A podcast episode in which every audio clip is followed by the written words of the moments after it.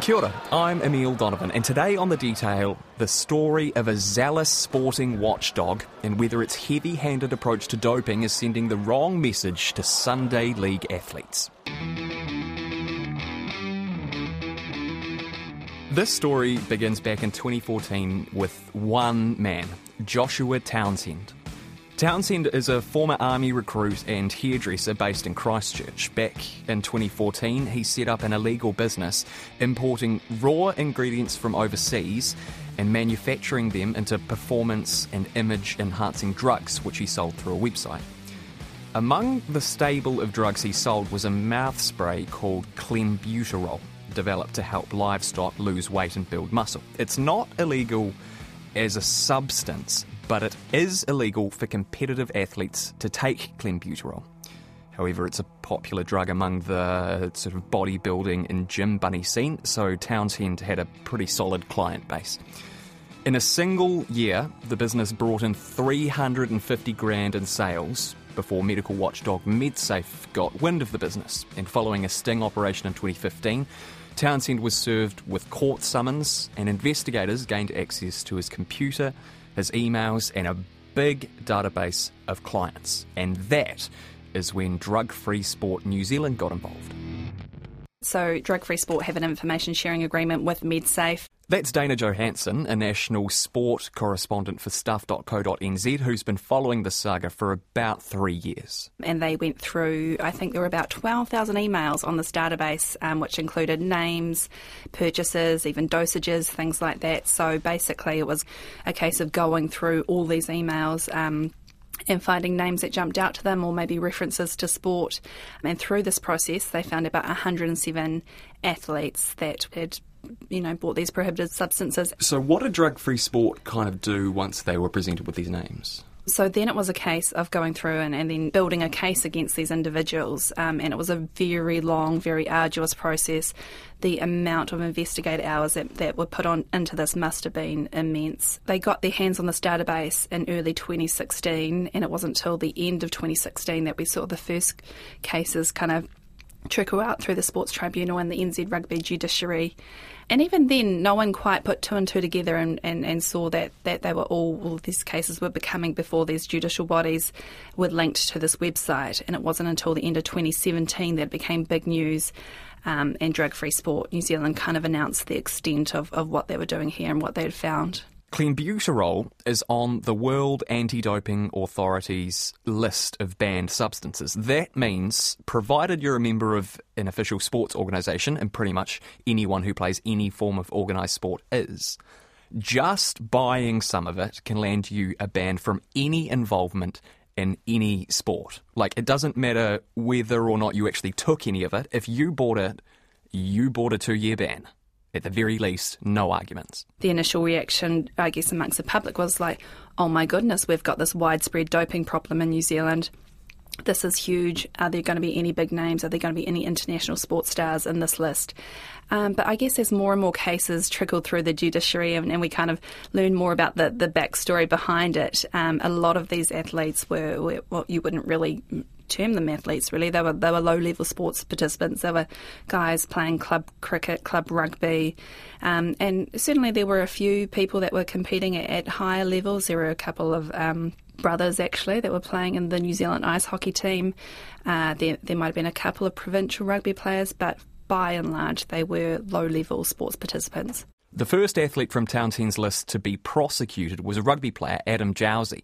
Now, Jowsey represented New Zealand's under 23 university team, and he also played a bit of Premier grade rugby in Manawatu.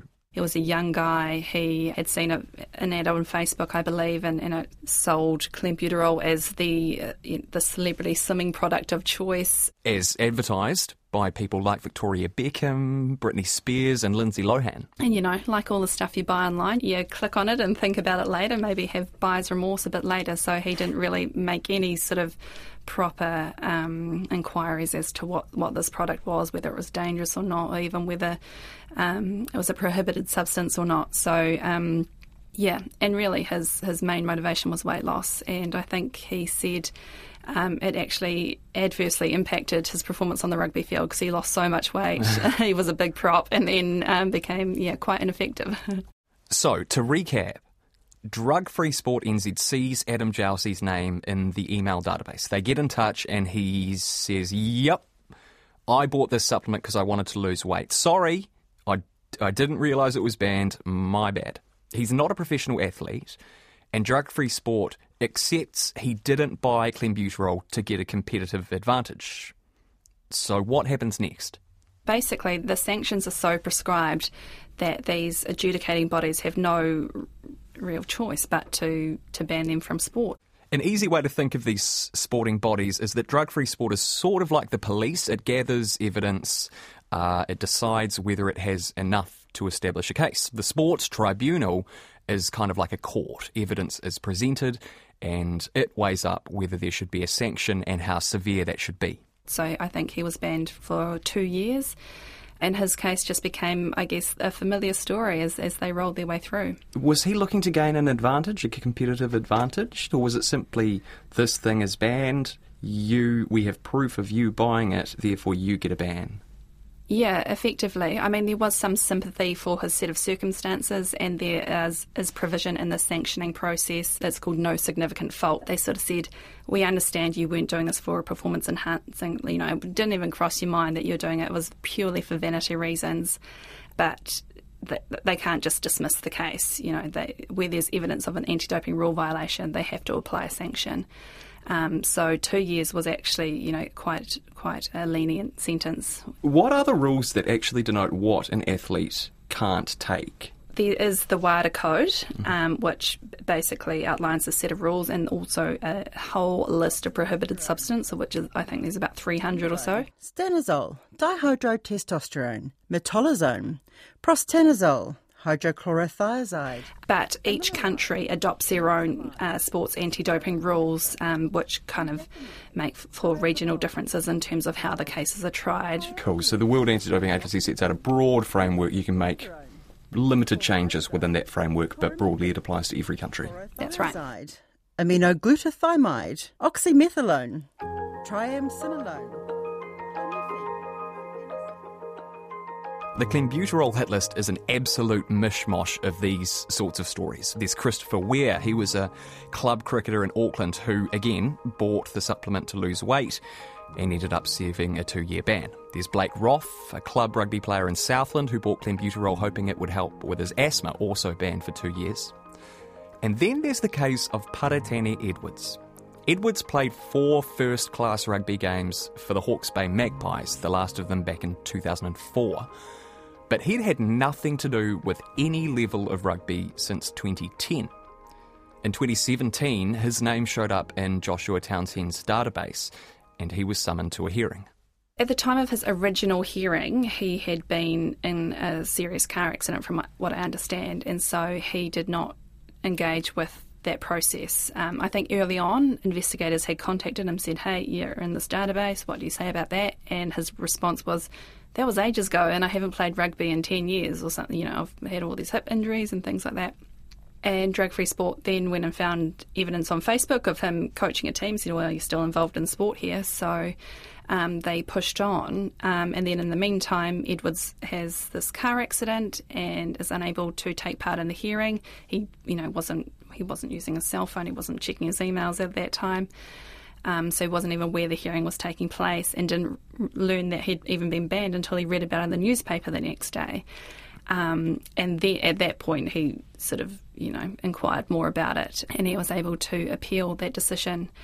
And yes, as it turned out, he had not played rugby since 2010. He had, um, I think, what happens, and apparently it's quite common, is that clubs will roll over registrations from year to year without anyone kind of signing anything. They just do it just in case. Hey, we might we might be able to convince this guy to come back this season.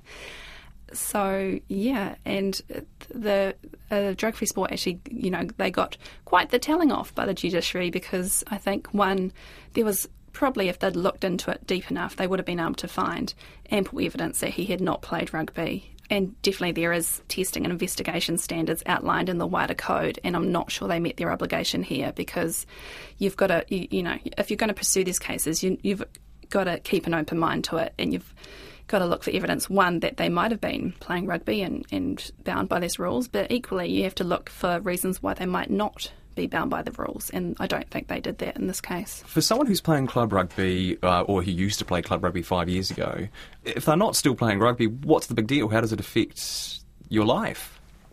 Yeah, that's the thing. People say, "Oh, well, if they're not playing sport anymore, then who really cares?" But um, it's not. You're not just banned from sport. You're banned from basically having any involvement in sport. So you can't coach a team, you can't manage a team. You basically need to be entirely separated from your sports community.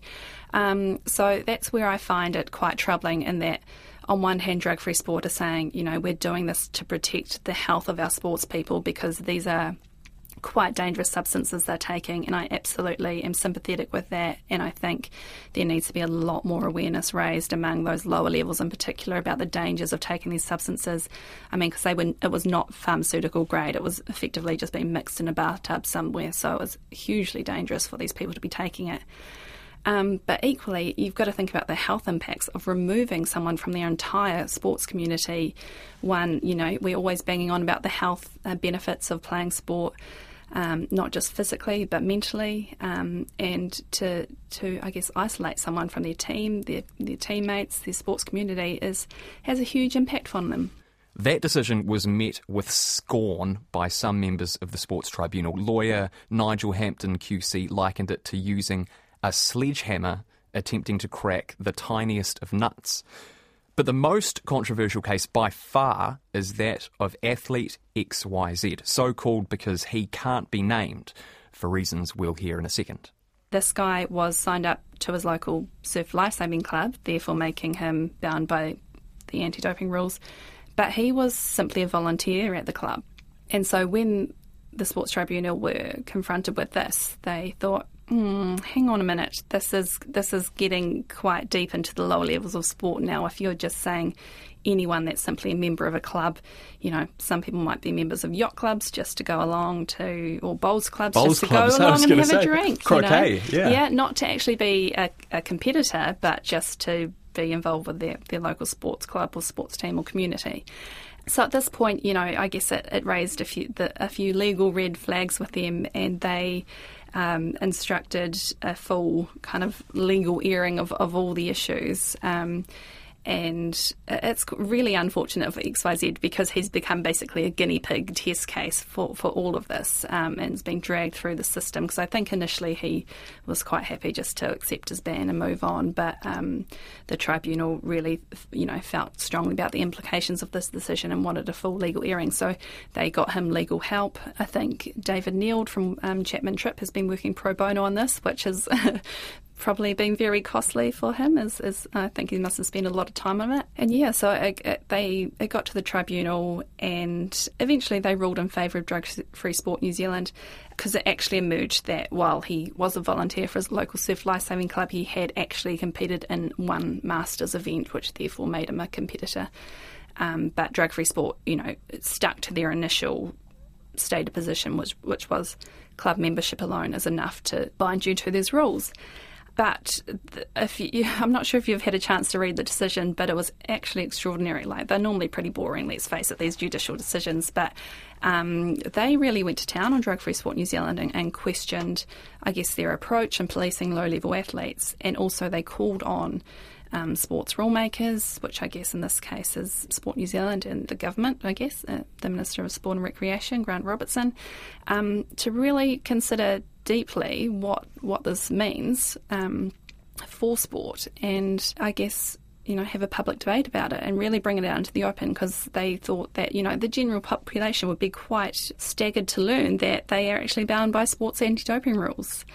And then Drug Free Sport New Zealand have decided to appeal the sanction in this case. So XYZ was handed down a two year ban eventually, um, but now it is going to the Court of Arbitration for Sport. This is the highest is, sporting court in the world. This is the top court, yeah.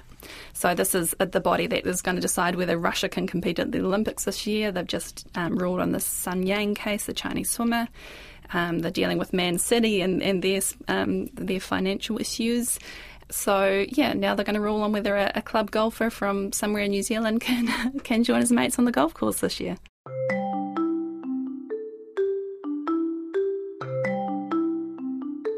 All of this has come from one guy who was selling these products online and happened to get busted for it.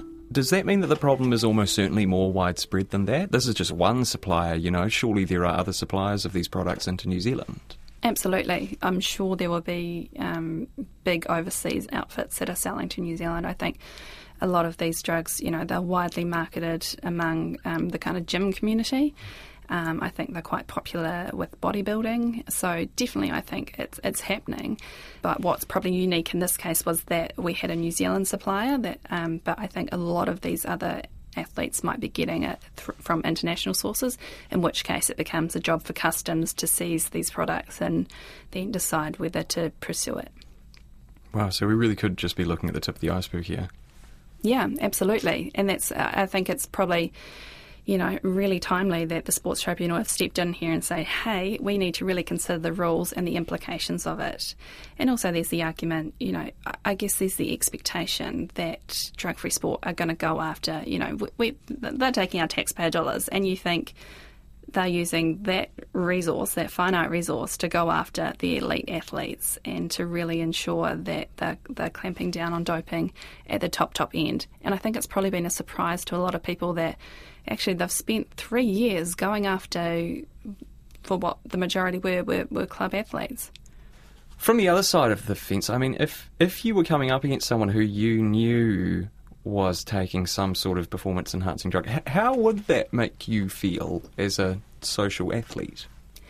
Um, for me personally, I could not give a toss, but I play at such low level that yeah, it really wouldn't matter to me. Um, yeah, I play very much low level social netball, but certainly yeah, there's the argument there that you know the club rugby scene is very competitive, and I'm sure people will be dismayed to learn that there are potentially teams they're lining up against that that might be full of doped athletes. Mm. Performance enhancing drugs are sophisticated these days, right? Like it's not just it's not 80s style. I want to be faster, more powerful. There are drugs out there that can make you concentrate, that can hype you up, that can make you more confident.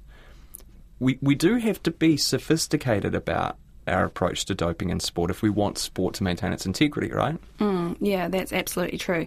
But also, what comes up so much in this investigation is intent. And uh, I, I cannot think of one case that I saw where the athlete in question had taken these these substances to try, you know, be a beast on the rugby field, or that was it was essentially for vanity reasons, um, which doesn't, you know, negate maybe some advantages they got on the field, but certainly I do feel like intent is important in, in a lot of these cases.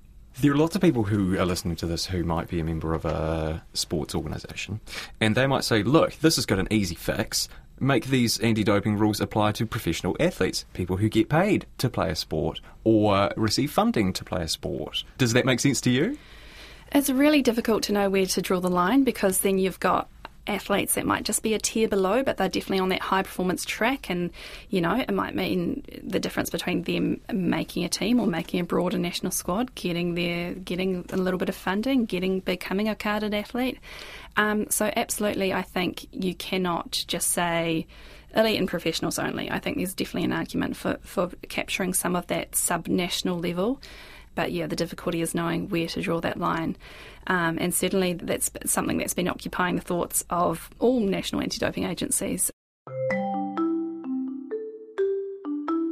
In June of last year, Drug Free Sport overturned Paratene Edwards' ban, saying it became apparent at his second hearing that Edwards had been registered as a player without his knowledge. Four months later, it put out a call for feedback on its rules asking stakeholders, like uh, athlete associations, whether they'd support taking more discretion in how they treat individual cases. The New Zealand Athletes Federation overwhelmingly supports the idea, and there could be more wide ranging changes on the horizon too.